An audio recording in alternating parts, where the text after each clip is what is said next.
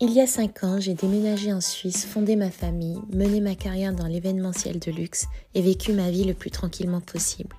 Je dirais que je suis une littéraire dans l'âme, artiste dans le mode de vie, curieuse indomptable et une accro à la vérité. Mon dernier projet est du coup ce podcast 100% Swiss Made, fait en Suisse, avec une première partie intitulée Ça se passe en Suisse. J'étais à deux doigts de l'appeler Y a pas le feu au lac. Mais bon, un peu trop cliché, non? Ici, vous trouverez une safe zone imparfaite et sans prétention. J'aborde une multitude de sujets et surtout j'interviewe les personnes clés référentes de ces sujets en question. Je ne vous promets pas toutes les réponses, mais je vous promets un maximum d'authenticité.